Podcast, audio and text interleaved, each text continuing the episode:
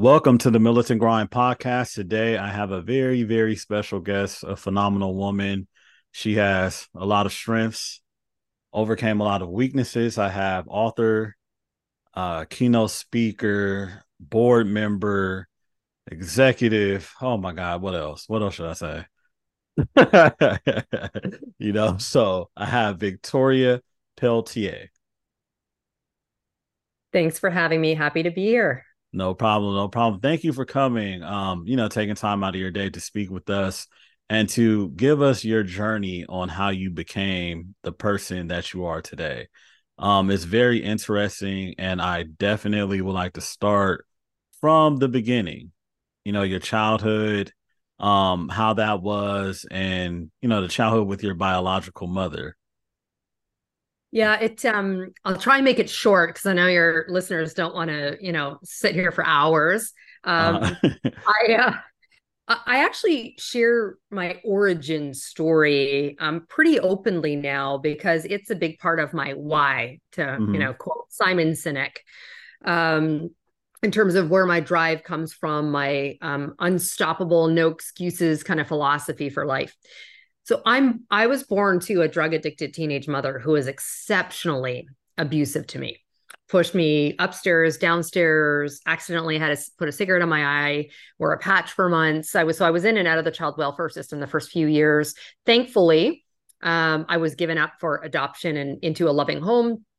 But the parents that adopted me, um, lower socioeconomic status, uh, so although I never had, you know, food insecurity or housing, there wasn't much money beyond that. So no vacations, didn't get to go on school um, trips, those kinds of things. But that's my why, and that I became determined to be better than my biology or the circumstance in which I was raised. So I remember my mom, and my mom is the woman that raised me, said to me, I think I was like 11 or 12 years old. She said to me, Tori, you need to do better than us. And she meant by education, from a vocation standpoint. Uh, but I'll tell you, she didn't need to say those words to me because I was determined I was going to be better. And so that's where I pushed myself. So I started working at age 11 to buy the things that the extra stuff that my parents didn't have you know money for and mm-hmm. by 14 i then became the assistant manager of the shoe store that i worked at I um I was uh, I graduated a couple years early, so at 16 I graduated, went to university, and started working in a bank, and got promoted up through the ranks. Uh, and I had best intentions of being a lawyer, but I actually mm-hmm. really loved the business world. Uh, and then I got recruited out of that world to be the COO at age 24 of uh, an outsourced contact center uh, company um, because I'd been running large call centers for the banks that I was working at. Um, and my career from there has just kind of taken off. Uh, and so that's that's the shortest version I could do of uh-huh. where I am now. Right. So, what gave you that drive as like a little girl dealing with all of that trauma to you know just go for more and take matters into your own hands i um i i i don't know if i had the words then like i just i i think i i, I learned and i was an incredibly resilient young child not mm. maybe always in the most healthy ways you know putting walls up to protect myself is not a healthy way of being resilient but i mm-hmm. continued mm. to have um, you know, I was ostracized because I hit my height so early. By you know, age ten, I was taller than my teacher. Like I'm the middle row of the back of every school photo. Um, and it wasn't until I skipped a couple grades that I finally even out with everyone, and you know, and uh, height wise to being gifted, all of these sorts of things. I was just like, I'm going to. I was sort of like the sense of I'm going to prove to the world that I am better than all of this stuff that just keeps coming my way. Mm-hmm. Um, I, I wanted more and better and different for myself.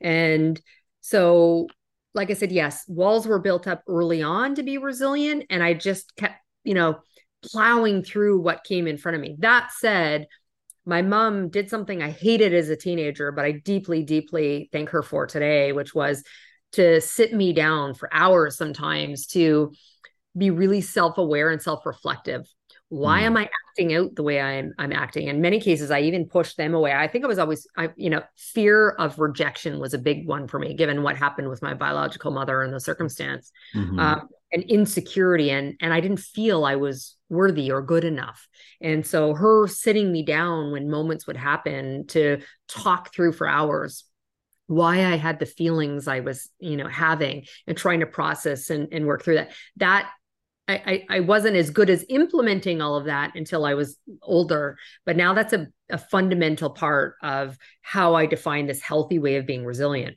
Wow. Have a have a goal, you know, or objective that you anchor on. Be incredibly self-reflective and self-aware, and then build an action plan that includes modeling the actions, behavior, the thought process, processes to get you where you want to get to. And mm-hmm. then last, also giving yourself permission to fail. Wow. I mean, that's that's very interesting because usually, you know, it takes people a lot longer to get over the traumatic things that happen to them, especially when it's the same things that happen to you.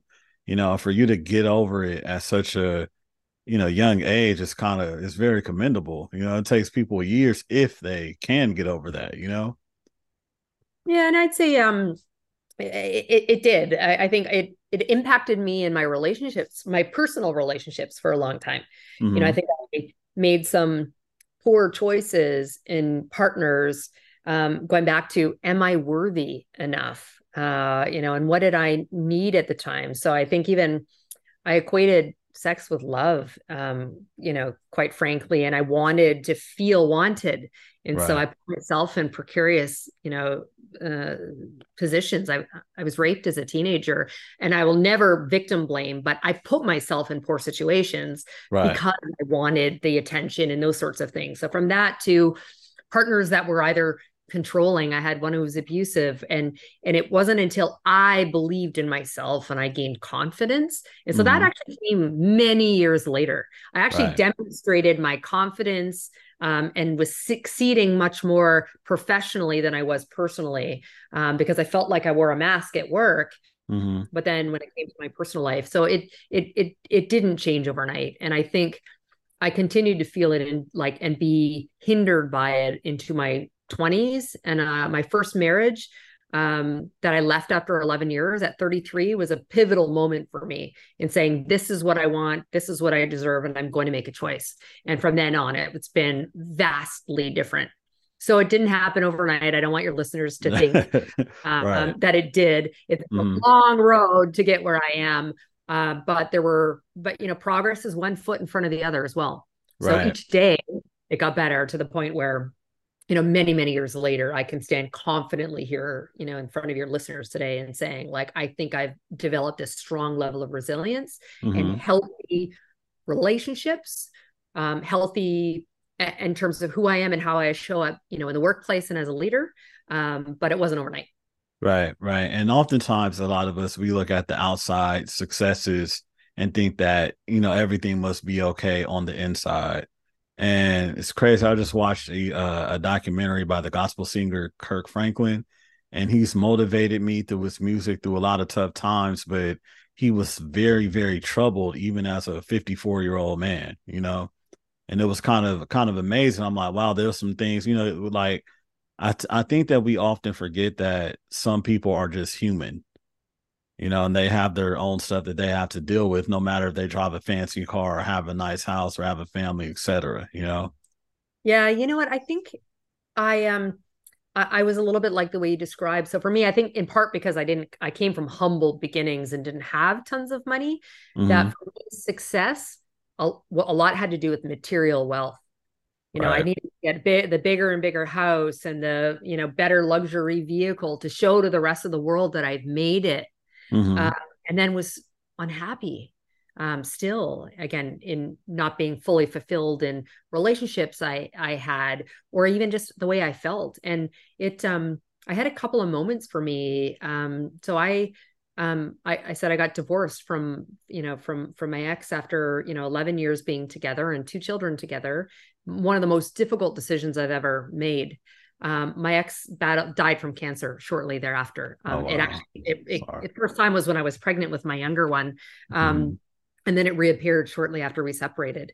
And that just had this moment for me too around what what's important and family's always been deeply deeply important to me but mm-hmm. our health and the way i view what makes me happy what brings me joy and it was when i got to that point and that realization i started to shed a lot of the material stuff don't get me right. wrong i still have some luxury brands that i really love and you know i got my you know christian dior bag or louis vuitton whatever yeah. but uh, but I, I, by choice i don't have a vehicle anymore and you know and um i don't have the same size home that i used to have and so um it, again i just think this goes back to you know happy like my, my mom actually used to joke she'd say you know tori money doesn't buy happiness but it makes one hell of a down payment mm-hmm. uh, which I, I i love but that material stuff isn't ultimately what what really makes us makes us happy. And so i needed to also rationalize around what success really means. And so i've told my children the same thing and they've grown mm. grown up in a much more privileged life. And i'm like you will define what success looks like for yourselves.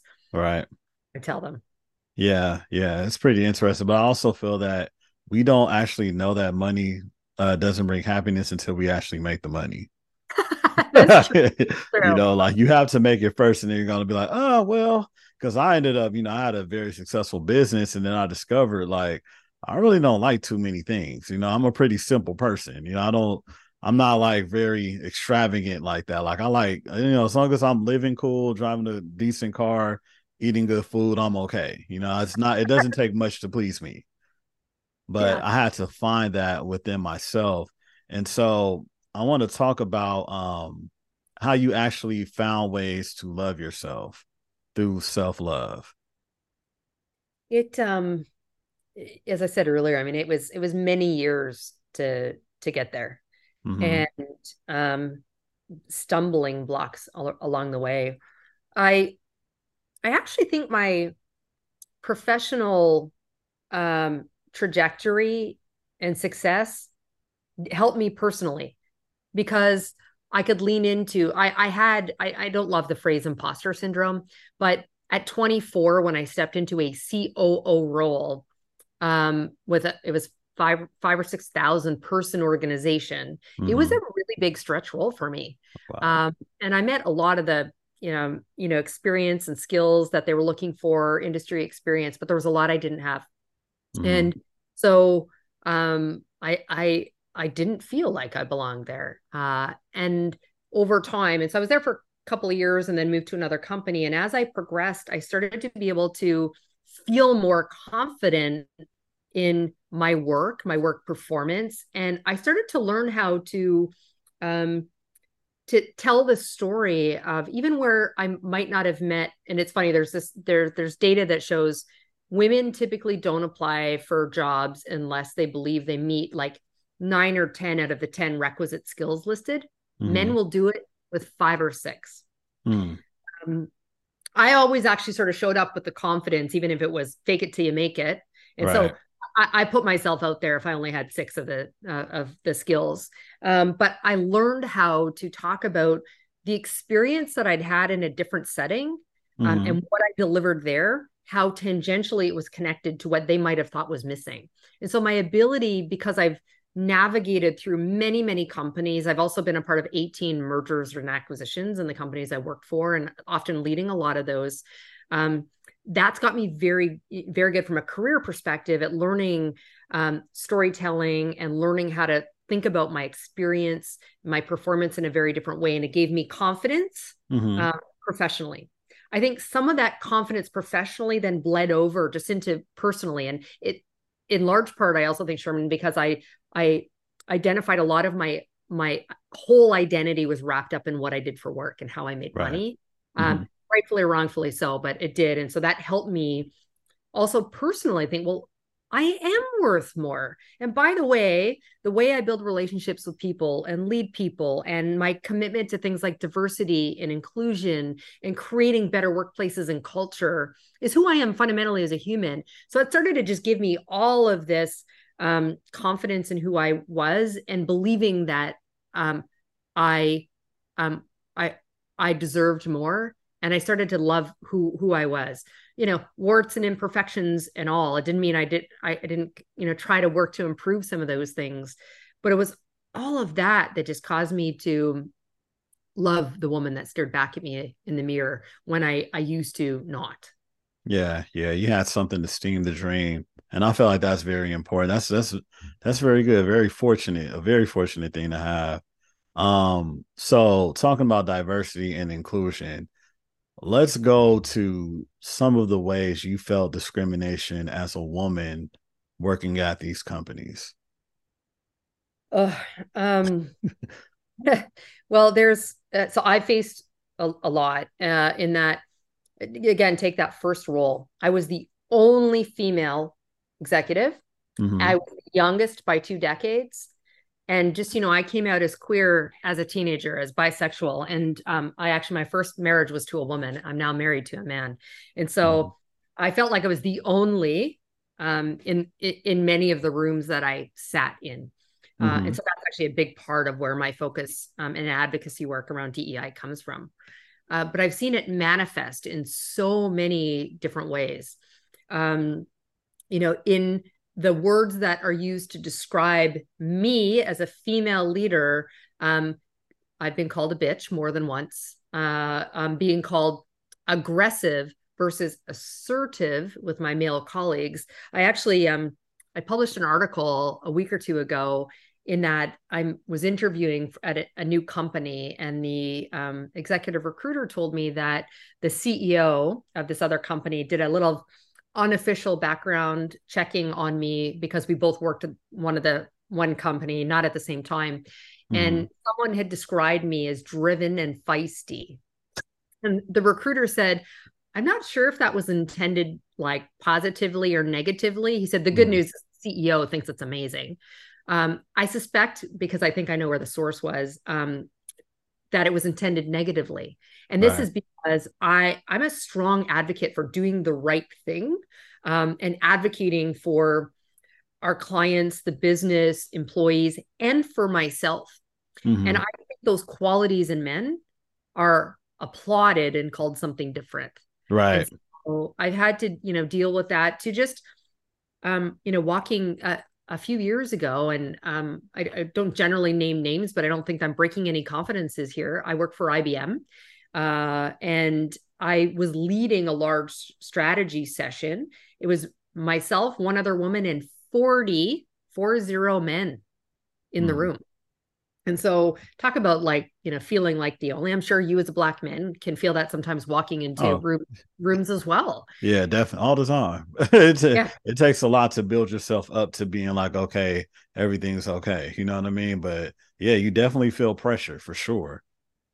But I also felt pressure, by the way, in, in an opposite way. So, I, many women self-select themselves out of senior leadership roles mm-hmm. because they um, decide to become parents and they bear right. more the burden i i had I, was, I just i had things so one of my my first child i um I, so I'm originally from Canada. You might have heard that when I say out and about. That those of you that will, will, give me away.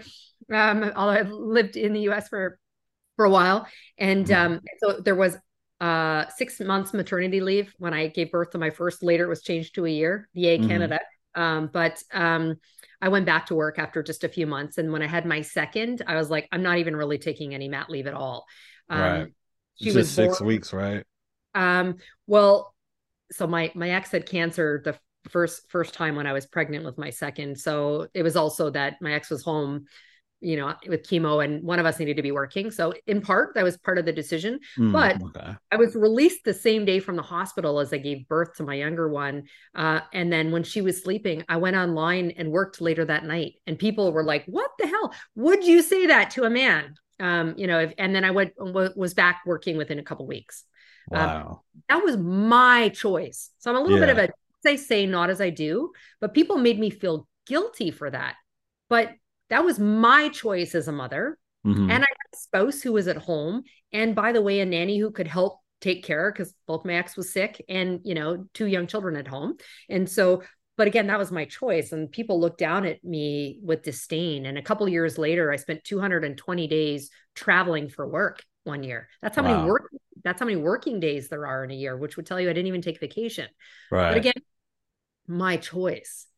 But I don't hear my male counterparts being questioned when they choose to work the same kind of schedule that I do. Mm-hmm.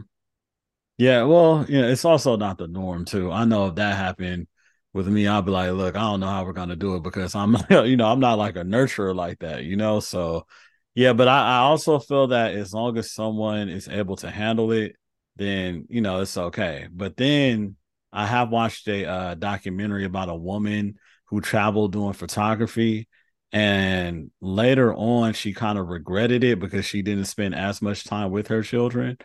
So, is there any way you kind of like make up for that, or yeah, you, you know, I, am so for me, I I hate being asked the question like um, about work life balance. For me, it's all life and it's mm. integrating all of these pieces together and right. you have it all yes not always at the same time and that doesn't come without compromise and trade-offs at time yeah so i i worked very soon after my daughter was born in part because my ex-wife was at home with cancer and so there was a need for one of us to be working mm-hmm. uh, but also i was needed at work I worked, I spent 220 days on the road when the younger one was two and my older one was six.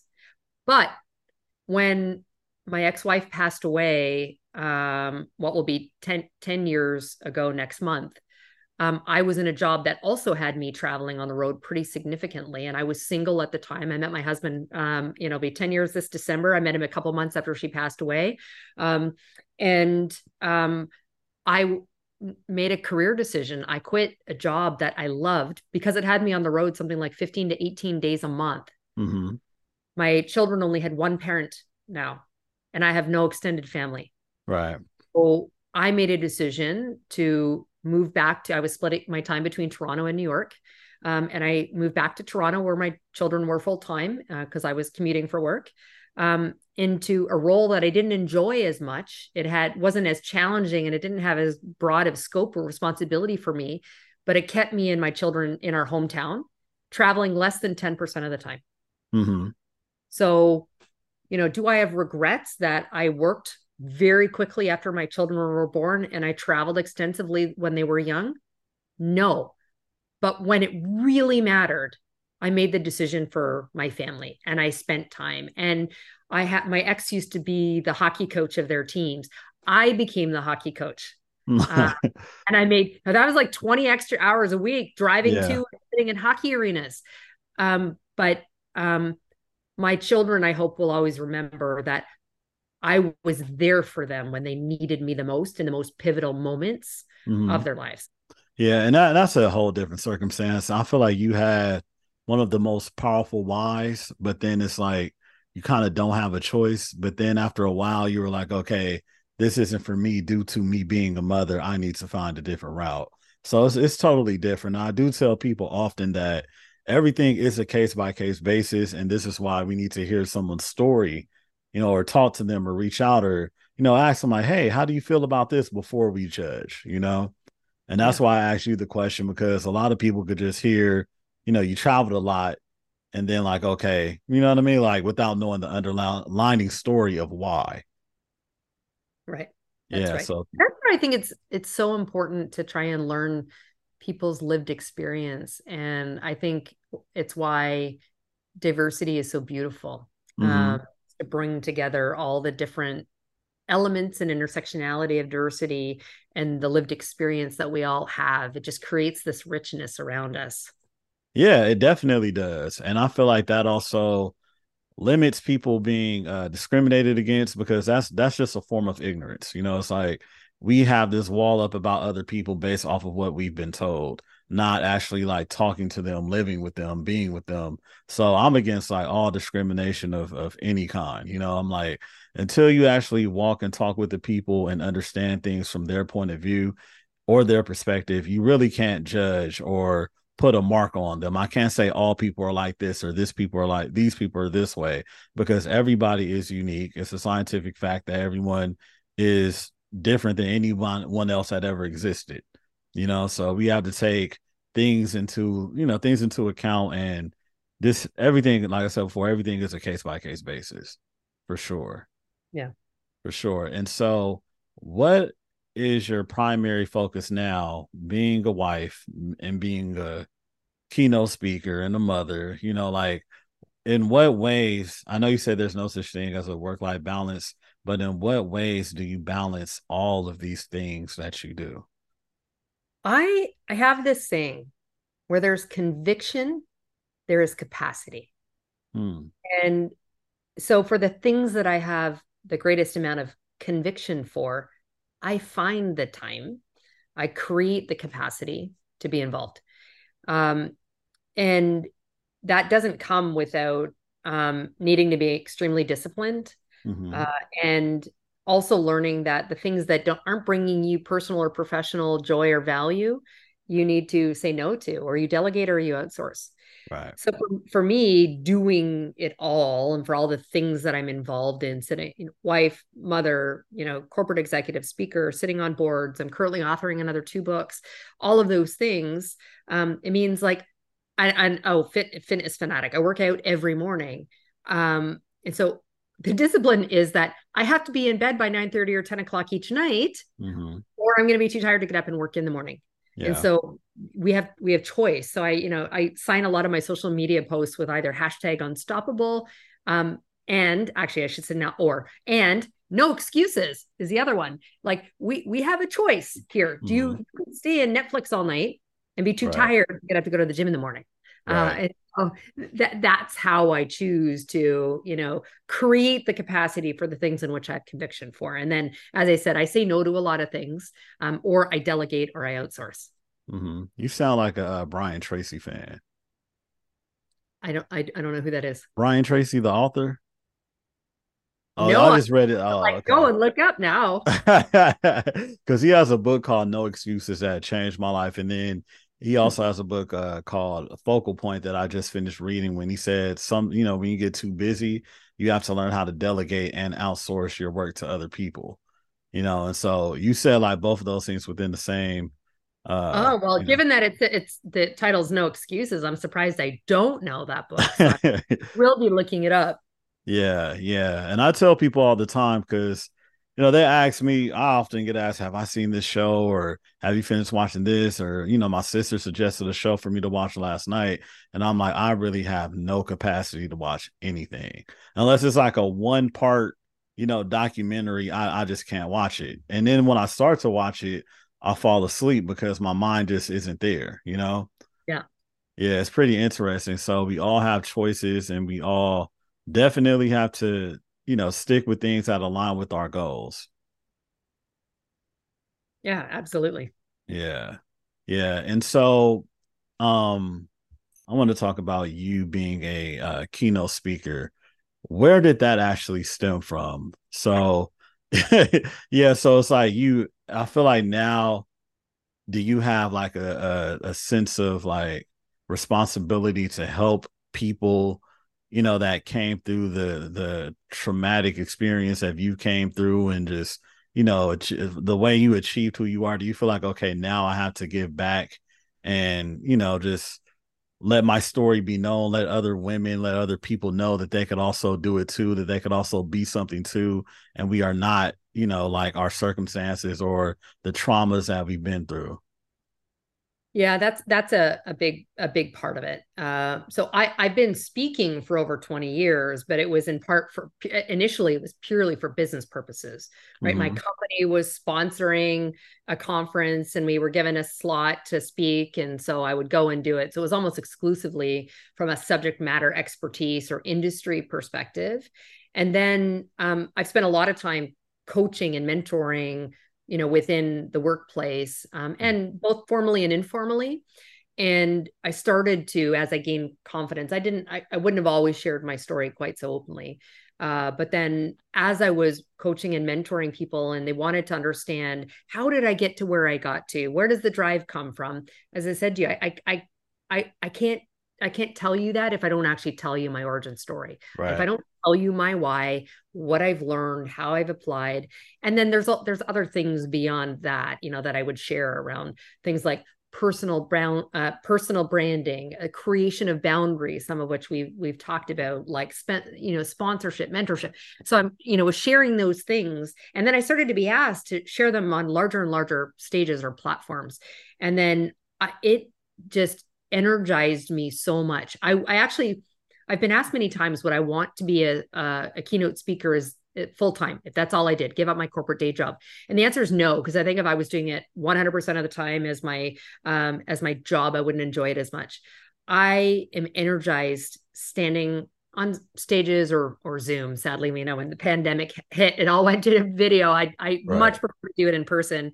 Um, to see that I've helped people, I've moved people. A big mm-hmm. part of my brand is, eh, you know, the legacy I want to leave is you know being um, you know, making this world a better place for, uh, you know, period, um, and the, enriching the lives and helping it as many people, you know, as I possibly can. Mm-hmm. And if mm-hmm. that is sharing my story, my trauma, the lessons I've learned, the failures I've had, and what have I learned from those, and and and helping it all, whether it's educating people and giving them action actionable insight, um, or even just knowing that they're not alone. Right. Um, then, then I will have felt like, you know, I, I, I will have achieved something as it relates to that impact and legacy that I want to have. Hmm. Wow. Well, that's a that's a very good thing. And also, um, speaking of that, I want to talk about the uh the power of vulnerability, mm-hmm. like how that has actually how that has actually like helped you in um in your journey being vulnerable. I um it, it's helped me significantly in being a better leader uh, and um, deepening of like the connections and relationships that I've had. So I um I, I didn't always um like get it right. I had a horrible nickname that I learned I, I found I had at work. Um, it was the Iron Maiden. Oh, um, oh wow! and you know, like I'm, yeah. So I, I, have some good nicknames. You know, the uh-huh queen. More recently, they call me the CEO whisperer. Um, but the Iron Maiden um, was because I am really effective at like, you know, ensuring profitable growth for businesses, taking distressed businesses, turning them around. Mm-hmm. Um, and that means making some really difficult decisions. But it pains me deeply to do that when I impact someone's livelihood. And so I'm very comfortable at managing performance, I've always operated with radical candor, to quote Kim Scott, around giving you really direct feedback, but doing it from a place of care and compassion and wanting to see progress and, and helping someone move forward. Mm-hmm. Um, but I never showed the emotion because I was, I, I was fearful. Um, I didn't, whether I, you know, as a woman in business, I'm not going to show you I've got emotion. I don't want to hear the names and you think I'm soft and I'm not going to be able to be. Del- so I would never have shown emotion or vulnerability. And that's in, large part, I think, what got me that nickname. And so I was like, that is not who I am at all. Mm-hmm. Um, my best friend has nicknamed me the turtle. Um, and that's because I do have this tough exterior. I have incredible resilience and I can shoulder and handle a lot, but I'm still all marshmallow and soft inside. Wow. Um, and I never let anyone see that.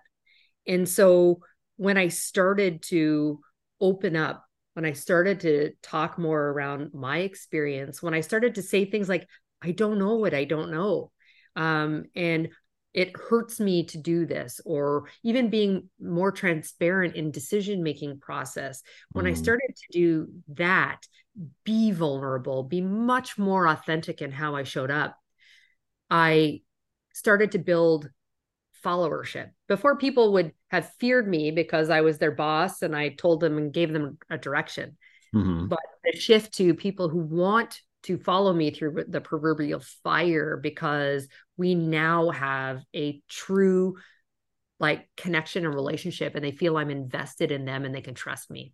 That came from being vulnerable. Wow. And it wasn't wasn't nat it was not natural, it was not comfortable, but mm-hmm. I truly think that if we do not lean into our discomfort, like progress and and change and growth will not come. Yeah, yeah, I'm a big proponent of that for sure. And um, one thing I have learned, you know, when you come from a different culture or a different background, or you're a woman, you're a black man, or you're different, you tend to not to go back to imposter syndrome, but you tend to be try to be like you know everyone else in order to fit in. and that allows you like well that makes you not be as authentic as you truly are. Like you just you know and i feel like over time that could just be a mass that's just difficult to take off you know? It's yeah. like we can't show our our true you know the true us because we're trying to fit in with them you know? So yeah. Yeah pretty pretty pretty tough thing. Um and so i have another question. So as far as you um you know like working with all being under uh board well board member executive everything like that what would you tell or like what do you coach people on especially like young women when it comes to getting involved in the corporate world or the workplace? Like so because you went through the ranks and you are who you are today. So and i haven't heard you say you had any examples or anyone that inspired you growing up right you're right you right right so you you're just probably the only p- person i've ever interviewed that's just like man i just started from scratch and i just figured it out on my own so now you're kind of like a pioneer or a trailblazer for young women you know like you so what would you tell a young woman who's like, okay, I want to be, you know, not like you, but I just want to be, you know, a board member. I want to be good in corporate. I want to be a CEO. What kind of advice would you give them? Oh, how much time do we have? No, I'm kidding. Um, you have some time. I, I think it, it's it's a number of things. Um, so the the first is, the, you know, you are the CEO of your own career of your own brand and so you need you need to control it i um no i don't have um like great mentors or examples although what i will actually tell you is um there have been examples of people i want to be nothing like so mm-hmm. i'm an avid people watcher and i'm also a voracious reader and learner and so it's I'll say it's self-taught, um, but it, in some cases it comes from really, really poor examples. And so I have learned a lot, even though there haven't always been great mentors I've I've looked up to. Mm-hmm. What I would tell, you know, those whether it be young women or others, quite frankly, you know, who aspire to whatever their version of success um, is or achievement uh, and level that they want to um, uh, aspire to, is that one you need to perform so i attribute my career success to yes my drive my why for sure mm-hmm. uh, my resilience but performing so be really clear around how success is measured in the organization that you're working for mm-hmm. Recognize that um, the world has really shifted to looking at discrete skills and and they're evolving so quickly. The shelf life of skills is dramatically shortening. Don't expect that your company is going to def- like build that path for you. So be really clear on where is the business going? Are there new products or services? We all know ai and you know machine learning and automation are changing things for us. So what the work that gets left behind is very different. What skills do we need for that? Take charge of like um, of learning those skills and um, you know building new skills for future. Um, and again how success is measured because what they say the job is and then how they're going to like rate your performance and, and incentivize you can be very different. So right. that's important personal brand is very very big. Uh, and brand you know consists of not just what you do for like what was your education and what's the job that you're in or mm-hmm. the industry that you work in. It's more than that. Who are is you as a human? Passions interests values. What makes you different from other people? And then what's the legacy or the impact you want to leave? Those are the four elements of brand and people only focus on the first. You need to develop that and really early on i tell my 23 and the 19 year old one is now maybe you know just on the cusp of that but my 23 year old get on linkedin. He's like oh that's for old people. I'm like dude that's where like you know the the workers are and start to build your brand. Um, mm-hmm. um, don't expect that someone's going to advocate for you. Um you, you know and so find the people that are going to going to do that for you. Find mentors find sponsors for yourself. Um and then we talked a little bit around boundaries. So one expansive how far and wide don't let anyone like hold you back but then also that whole conviction capacity um, you know and discipline around schedules you know would be uh, another so th- those are kind of some of the um, performance personal brand and the network you build as a result of uh, the brand um, and creation of of boundaries are some of the things that um, you know have helped me succeed. And so I'd shared that with young people as they're you know newer in their career. Right. Wow. That's I mean, I'll, I'll use some of that for myself because um, I actually talk with uh, one of my business partners, and I tell him that personal brand is more important than we think. Like he's a commercial broker, and you know, it's like, man, all you have to do is hammer the phones. Well, if you don't have an online resume, if you don't have anything where people can like type in your name and see something of you, it's gonna be kind of hard, you know, compared to you know the the person that is doing that. I mean, people are now speaking on uh, on camera now a lot more to get business, to market. You know, like you said, LinkedIn, there's Pinterest, there's all kind of things that we have to do to establish that personal brand. So I'm actually on the way to that, which is why I have this podcast now. That's one of the things that I'm working on. So yeah, and then um you are a best-selling author as well. So um let's just talk about your your book. So what do you focus on when it comes to you being an author, like your books, etc.? Uh, so I have one co-authored book that came out a number of years ago called Unstoppable: Ch- mm-hmm. Change Makers Who Dare to Make a Difference. I'm the first chapter in that book where um, it, it's entitled "Courage to Live." So I tell a little bit of the story and some, you know, some actionable sort of insight for the readers. Mm-hmm. So that was the first. But I do a ton of writing. So I've written for Forbes, a contributor to you know number of, of other magazines. I regularly publish content all of which will align to my b- brand and very connected to the things that I'm known for around leadership, culture, diversity, and inclusion. Those those elements. So I'll write on that, and then I'm now have two um, books that I'm currently working on that should come out over the next number of months. One of which is around personal brand. It's mm-hmm. one of the mm-hmm. keynotes I'm asked to deliver all the time. So I'm I'm pu- publishing a book on that, and the second one's going to be around um, leadership um, culture and leadership in a new way uh, for us to lead from a very like human heart centered way, empathetic, authentic leadership. Wow. Yeah, that's a big change. that's a big change to like how the uh, culture is now. That's amazing. So, um, where could people find you? They want to reach you, listen to you talk, etc. So the best place is uh, the one-stop shop is my personal website, which is victoria-pelletier.com. A lot of the content I write is found there. Podcast, media appearances, my keynote speak uh, um, topics, all the book, all of that is found there. But if they prefer to link out to connect with me on various social platforms of LinkedIn or Facebook or Insta, they can do it through there. But what I will say is when you work really effectively on your personal brand, when you Google one's name, unless it's incredibly common, like me, if you Google me, I'm most of um, the first many, many, many pages that come up as well. Oh wow. uh, yeah. Yeah, I have a I have a very my name is not common at all. So as soon as someone looks me up, I'm right there. Trust me. It's I'm like, maybe if I was like Michael Johnson or something, I'll be a lot better off. Yeah. yeah. And so in closing, um, I'm gonna ask you a question, I ask everyone this question. Um, when you leave this earth, when it's all said and done, how would you want to impact the world and what would you want to be known for? So I um I want to know that I left this world a better place than when I came into it. And by that it means many many different things for me. It means helping from a place of generosity and not greed the people that I interact with, whether they be employees or clients, the communities I live in, or the world at large. And that's by sharing my story. That's be by providing education and support, coaching and mentoring others, advocating, uh, you know, for diversity, uh, mm-hmm. uh, for equal rights. Period.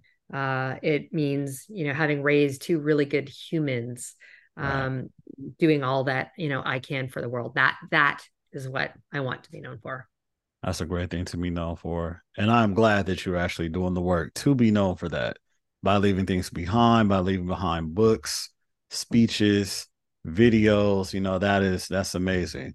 So, you know, when it's all said and done, when we're at, you know, when someone thinks about you, they can actually see something and feel your presence instead of just looking at pictures, you know. So kudos to you when it comes to that.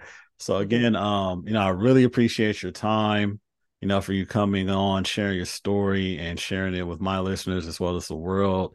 Uh, I feel like this has been like phenomenal. And whenever you come and do a speech in LA, please let me know. I will be there for sure. so are you in uh, Toronto now? No, no, I moved. I've been between Toronto and New York the last 20 years. I moved back to New York in 2019. And then I was one of the many New Yorkers who migrated to South Florida in the middle of the pandemic because I could. Oh, what? I would have did that too. I mean, yeah. From Toronto to New York to South Florida, oh, definitely.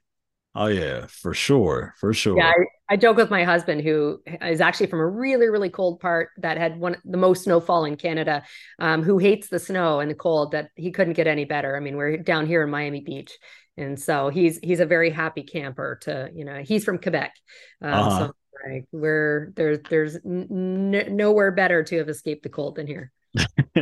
yeah, I'm born and raised in LA, so I, am already knowing I'm not with that at all. So pretty interesting. Well, again, thank you so much for your time. Looking to connect with you soon um, in any kind of way, and you have a great rest of your night. Thanks for having me. You're welcome.